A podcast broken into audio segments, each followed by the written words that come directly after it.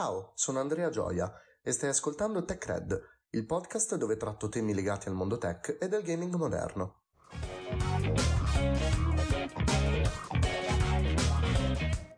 Decidere l'argomento della puntata di oggi non è stato facile, questo perché quando ho avuto l'idea di iniziare questo podcast avevo tantissime idee eh, di cui parlare, argomenti legati al mondo appunto del gaming soprattutto che volevo trattare, ma l'argomento di oggi mi preme particolarmente in quanto oggi, come anche da titolo, voglio parlare della saga di Assassin's Creed che penso sia una delle saghe, anzi non penso, è una delle saghe effettivamente più conosciute nel mondo del gaming ed è anche una delle saghe alla quale io sono più legato a livello personale.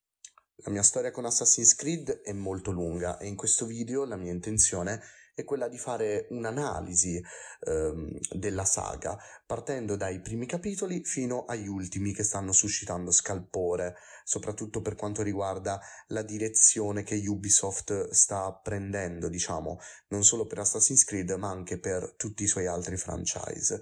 Ed essenzialmente la domanda a cui voglio, che voglio porre e a cui voglio dare risposta in questo episodio è la saga di Assassin's Creed è morta, come molti dicono? Se volete sapere questo, mettetevi comodi, prendete le vostre cuffie, prendetevi un, preparatevi un bel tè caldo perché probabilmente questo episodio potrebbe durare un po', perché analizzare una saga come quella di Assassin's Creed anche in poche parole richiederà di sicuro un pochino di tempo. Partiamo con ordine. Io ho deciso in questo podcast, diciamo in questa puntata, di separare i vari episodi di Assassin's Creed in cicli o saghe. Partiamo dalla prima, quella che io chiamo la saga di Desmond, con il primo Assassin's Creed, uscito nel 2007. Ora vorrei che faceste un attimo mente locale per quanto riguarda il 2007. Stiamo parlando di un periodo per i videogiochi florido, un anno che ha visto molte uscite, tra cui ad esempio Crisis nel mondo PC, che dimostrava quanto i giochi potessero essere elevati graficamente, tant'è che appunto eh, nessun PC riusciva a far girare Crisis decentemente fino ad almeno il 2009, ma questo è un argomento che magari potrei riservarmi per una prossima puntata. Nel 2007 esce Assassin's Creed, un titolo nuovo della Ubisoft e che era rivoluzionario per l'epoca, sia per la sua trama, l'idea appunto di un conflitto tra assassini e templari durante il periodo delle crociate era molto affascinante, ma per la sua lore sci-fi, perché per chi non lo dovesse sapere, Assassin's Creed è prima di tutto un gioco fantascientifico, anche se non, anche se non sembra, diciamo. Per questo perché siamo eh, abituati a immaginare la fantascienza come spesso appunto eh, un ambiente fatto di astronavi, spazio, galassie lontane e più, chi più ne ha più ne metta.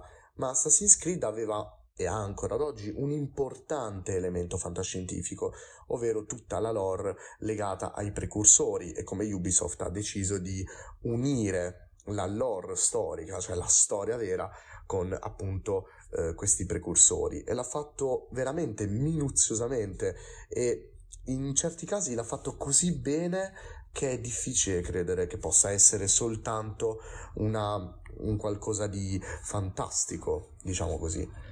Però, tornando a noi, Assassin's Creed divenne famoso non solo per la sua lore mastodontica, ma anche per la nascita della cosiddetta formula Ubisoft, Assassin's Creed era il primo titolo, tra virgolette, open world, perché in realtà non era un open world, era un open map.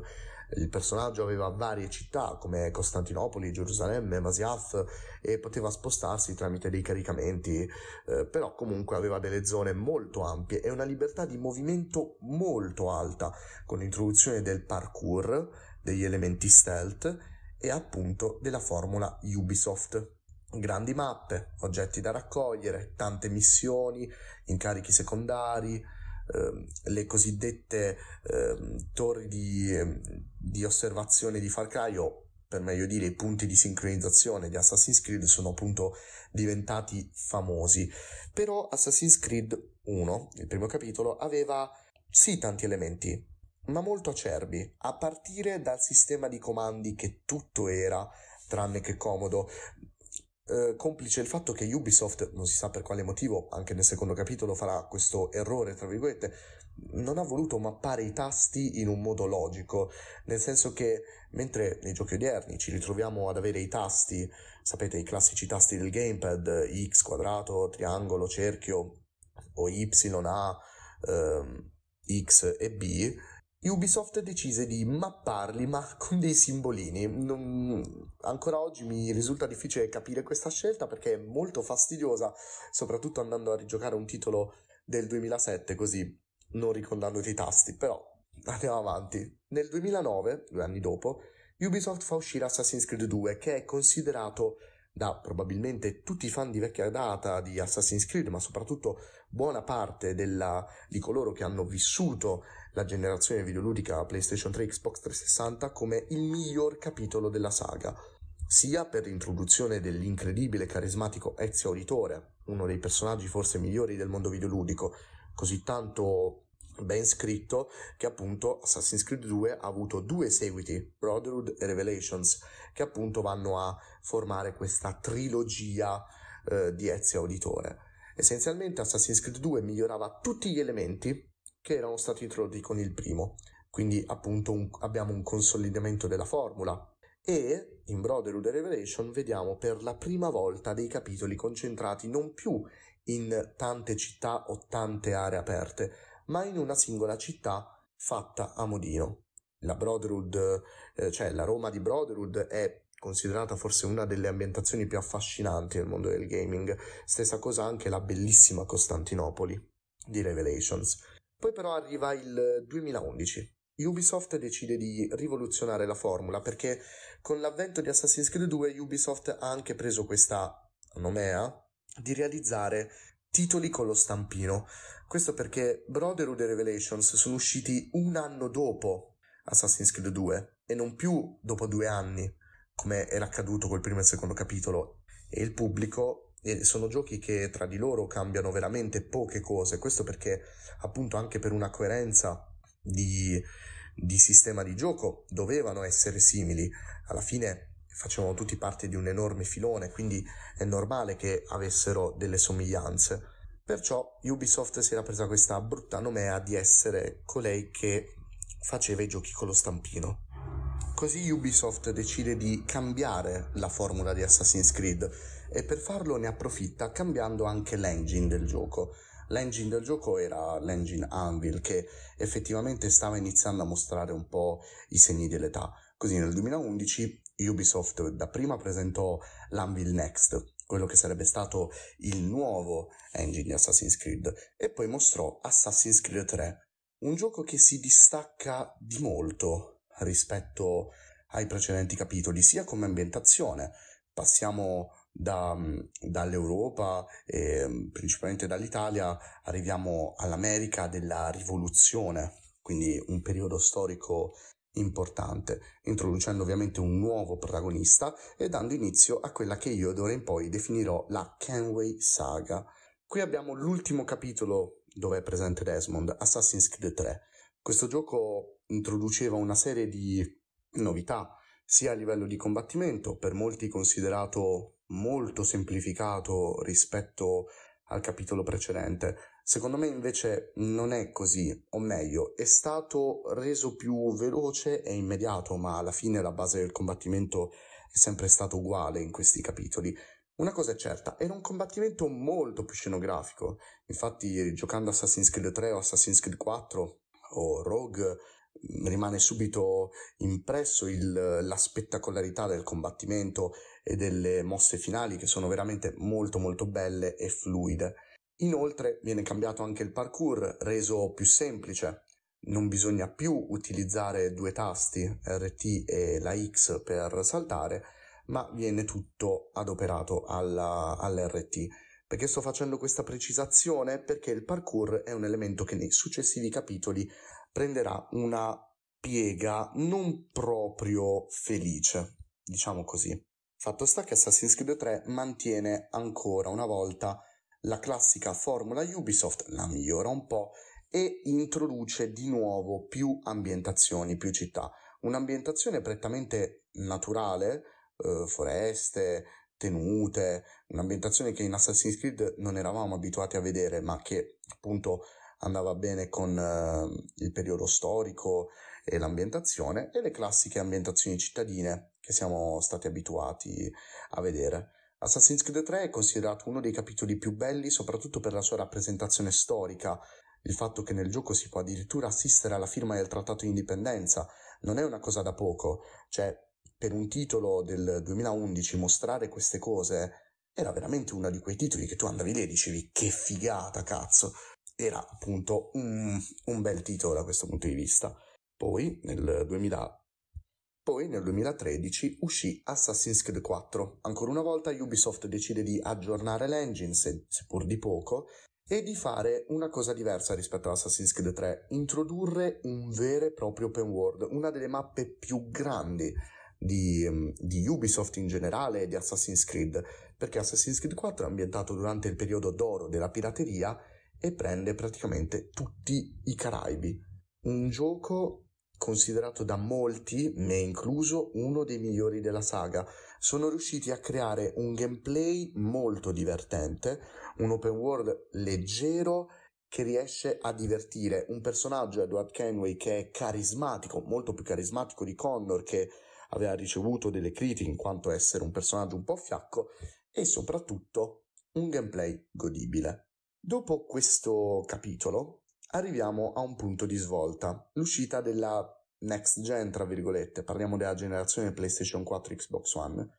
Ubisoft decide di dividere Assassin's Creed in due, far uscire un nuovo capitolo su next gen che presentano ovviamente con una nuova versione dell'Anvil molto realistica, molto bella, con delle animazioni incredibili, sembrava veramente un titolo allucinante, e un vecchio capitolo, un capitolo diciamo di transizione, letteralmente, Assassin's Creed Rogue, uscito all'inizio solo sulla vecchia generazione PlayStation 3, Xbox 360, poi ovviamente ha ricevuto un porting su PC e sulle console ehm, di, vabbè, io le chiamo next gen, però in realtà ormai sono di, sono console old gen.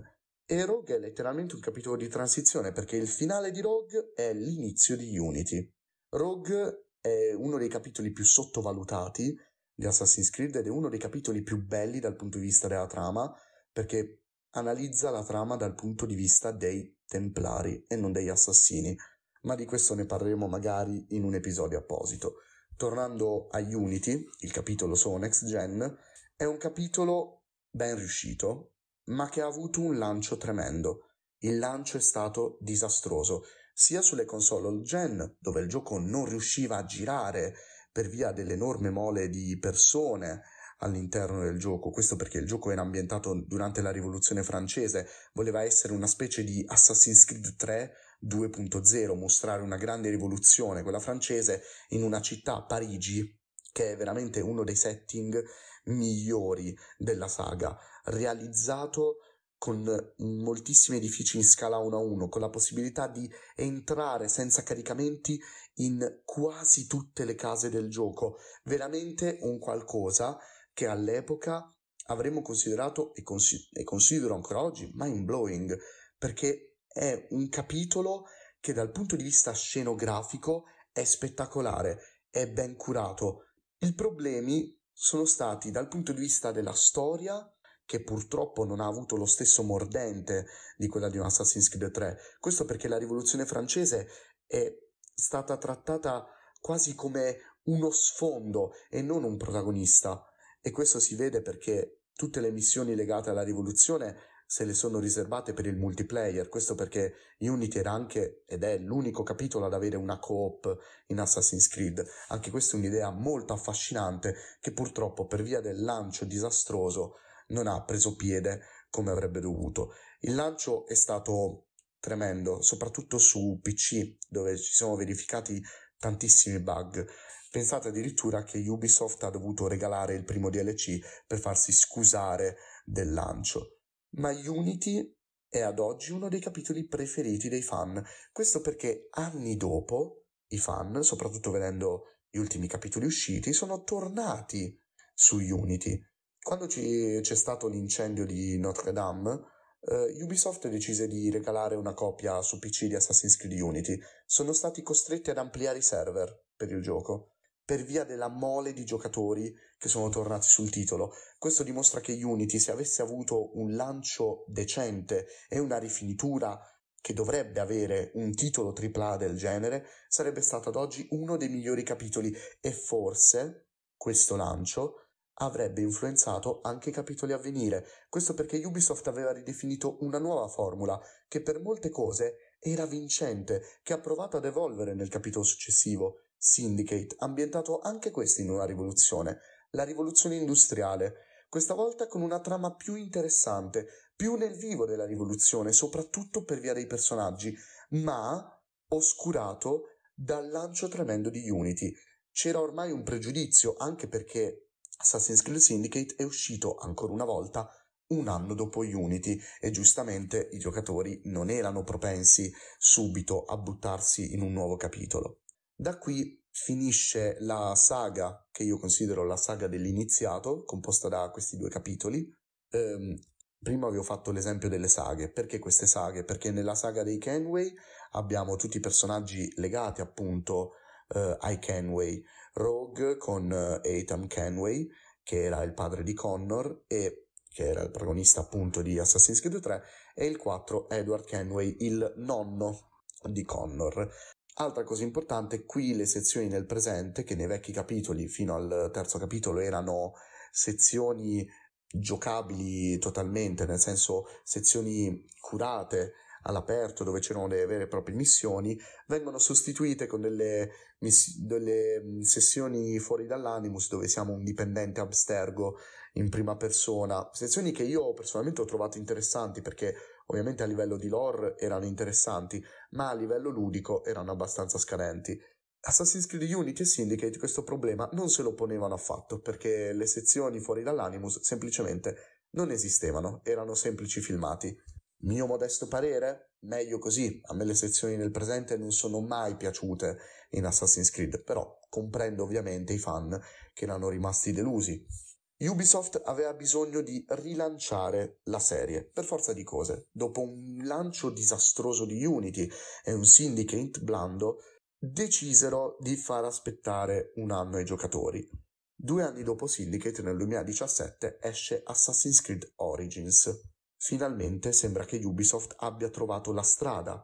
Un protagonista interessante, Bayek, scritto molto bene, una storia che è ambientata prima degli assassini, che mostra come gli assassini sono nati come ordine.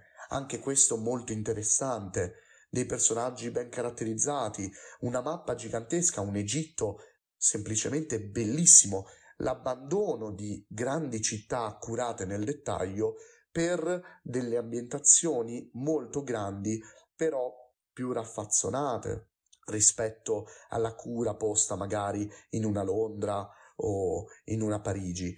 E un gameplay che si sposta sempre di più verso il GDR a livello parametrico però. Una cosa che ha fatto storcere molti fan, me incluso, è stata l'introduzione dei livelli dei nemici, intesa come livello per danni, nel senso che in un gioco come Assassin's Creed Origins tu non puoi sempre, ad esempio, ehm, uccidere un nemico alle spalle. Uno degli elementi che, soprattutto per lo stealth, era vitale in Assassin's Creed. Questa è stata una delle lamentele più grandi dei giocatori, però Origins era andato bene, molti giocatori l'hanno apprezzato, me incluso, lo considero uno dei miei capitoli preferiti. Sembrava andare tutto bene. L'anno dopo Ubisoft fa uscire Odyssey, di nuovo un anno di distanza. Odyssey è ambientato molti anni prima rispetto a, Ori- a Origins ed è ambientato nell'antica Grecia. Ambientazione affascinante, con una trama che vuole concentrarsi più sui precursori e ovviamente un protagonista che non è un assassino. Qui Ubisoft decide di fare più cose. Prima di tutto introduce due personaggi, un personaggio maschile e femminile, Alexios e Cassandra, PS, il personaggio canonico è Cassandra in Assassin's Creed Odyssey. E infatti anche la storia giocata con Cassandra è, è migliore rispetto a giocata con Alexios. Giocare la storia di Odyssey con Alexios è proprio brutto, cioè capisci che c'è qualcosa che non va. Fatto sta che qui Ubisoft continua a concentrarsi sull'aspetto GDR, introducendo ad esempio le risposte multiplay, dialoghi, una cosa che ha fatto storcere il naso perché non erano realizzate bene. E due anni dopo fa uscire Valhalla, ambientato in Inghilterra durante il periodo dei vichinghi. Anche qui non abbiamo gli, gli assassini chiamati occulti nella prima fase della loro vita, ma cioè, abbiamo gli assassini, ma il protagonista non è un assassino. Ci può, ci può stare. Anche Assassin's Creed 4 non aveva un assassino. Edward non era un assassino, sebbene decidesse di unirsi agli assassini solo alla fine del gioco, dopo una sua, tra virgolette, redenzione. Valhalla purtroppo porta con sé tutta una serie di problematiche a, legate a questi nuovi capitoli. Avendo fatto questa analisi dei capitoli, quali sono i problemi di Assassin's Creed? Perché molti considerano Assassin's Creed morto? Personalmente ho trovato una serie di problemi, tra cui il primo e il più importante, una qualità della narrativa che è calata di molto. Solo a livello registico e di scelte narrative, gli ultimi capitoli di Assassin's Creed, e mi riferisco per la precisione ad Odyssey e Valhalla, perché Origins conserva ancora degli importanti momenti narrativi, una regia bella, ben curata, emozionante, cose che in Odyssey e Valhalla noi non abbiamo. Scelte di regia povere, scarne, quelle poche scelte di regia ben fatte restano impresse, ma sono veramente poche. Una storia che soprattutto in Valhalla è stata diluita in Valhalla si potrebbero tranquillamente togliere almeno 20 ore di gameplay di trama principale e renderla secondaria. Il gioco avrebbe funzionato benissimo senza. Delle lungaggini inutili. Inoltre abbiamo l'allontanamento del focus dai, sugli assassini, cosa che assolutamente Ubisoft nei prossimi capitoli deve rimettere. E inoltre un impianto GDR gestito male, perché se in Odyssey l'impianto GDR ti permetteva di creare una vera e propria build per il tuo personaggio, quindi se tu volevi farti il personaggio assassino, lo potevi fare assassino.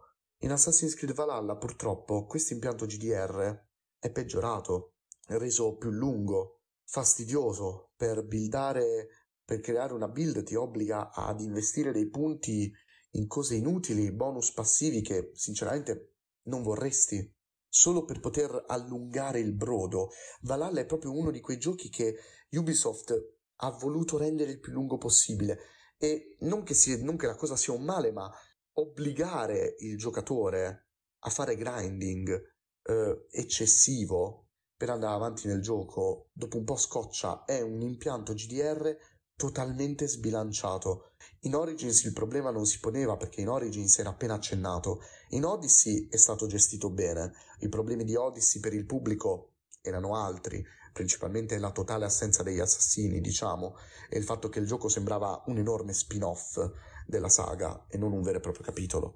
Ebbene, qui abbiamo questo enorme problema un qualcosa che Ubisoft deve assolutamente rivedere nei prossimi capitoli e che purtroppo con l'annuncio di DLC come Dawn of Ragnarok, dove Ubisoft si è concentrata sempre di più su questo aspetto mitologico. Come ho detto prima, Assassin's Creed è un gioco sci-fi e va bene introdurmi Isu, legarli alla mitologia, ci sta, è un elemento di lore, ma Ubisoft si sta concentrando molto su questi aspetti mitologici, quasi come a voler rendere Assassin's Creed un gioco fantasy.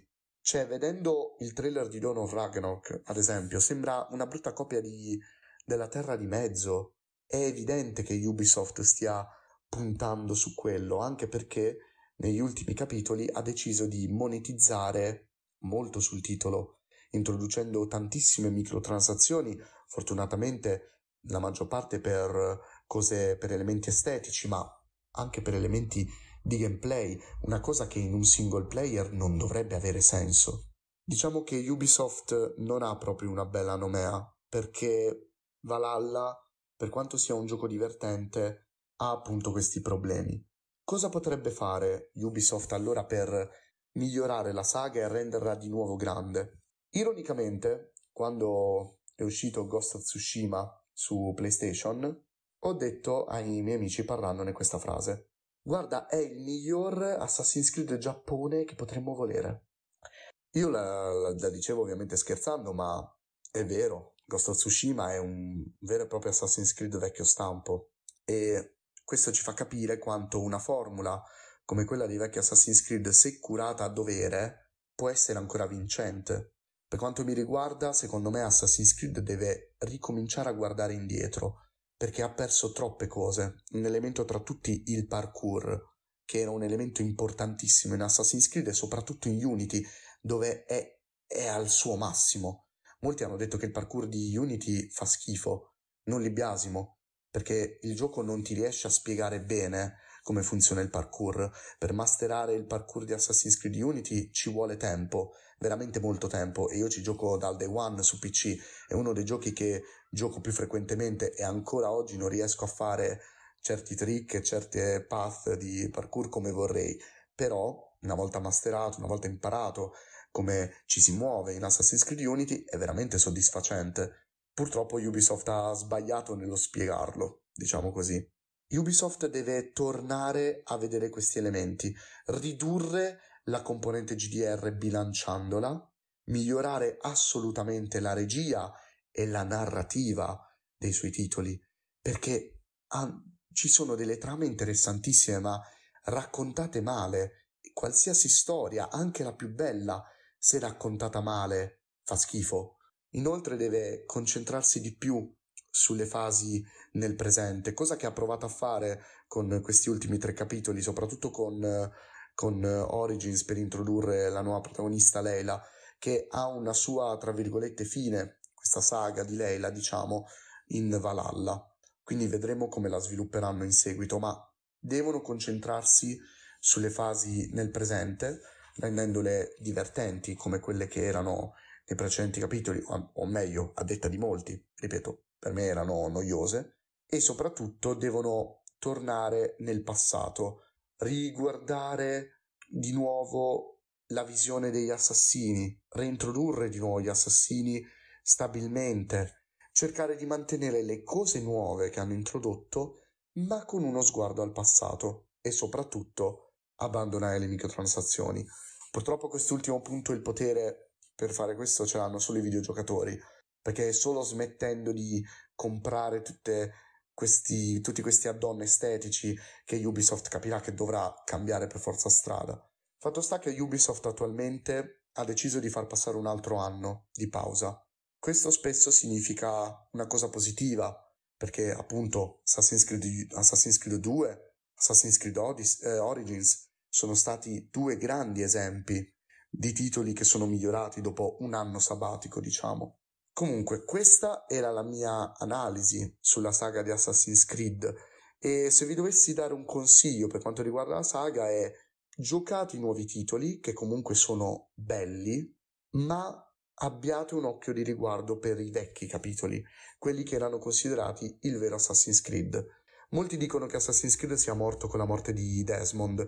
Secondo me non è così. Assassin's Creed si è perso per strada in una Ubisoft che purtroppo sta avendo enormi problemi dal punto di vista della gestione dei suoi titoli, che sembrano essere veramente tutti uguali perché vogliono introdurre tutte le stesse cose, ma è anche una di quelle saghe che Ubisoft ha il potere di eh, far tornare al suo antico splendore. Speriamo in un prossimo capitolo, ovviamente Speriamo che possa essere un capitolo degno di tale nome. Per quanto riguarda l'episodio di oggi, spero vi sia piaciuta questa analisi e noi ci vediamo al prossimo episodio di Tech Red.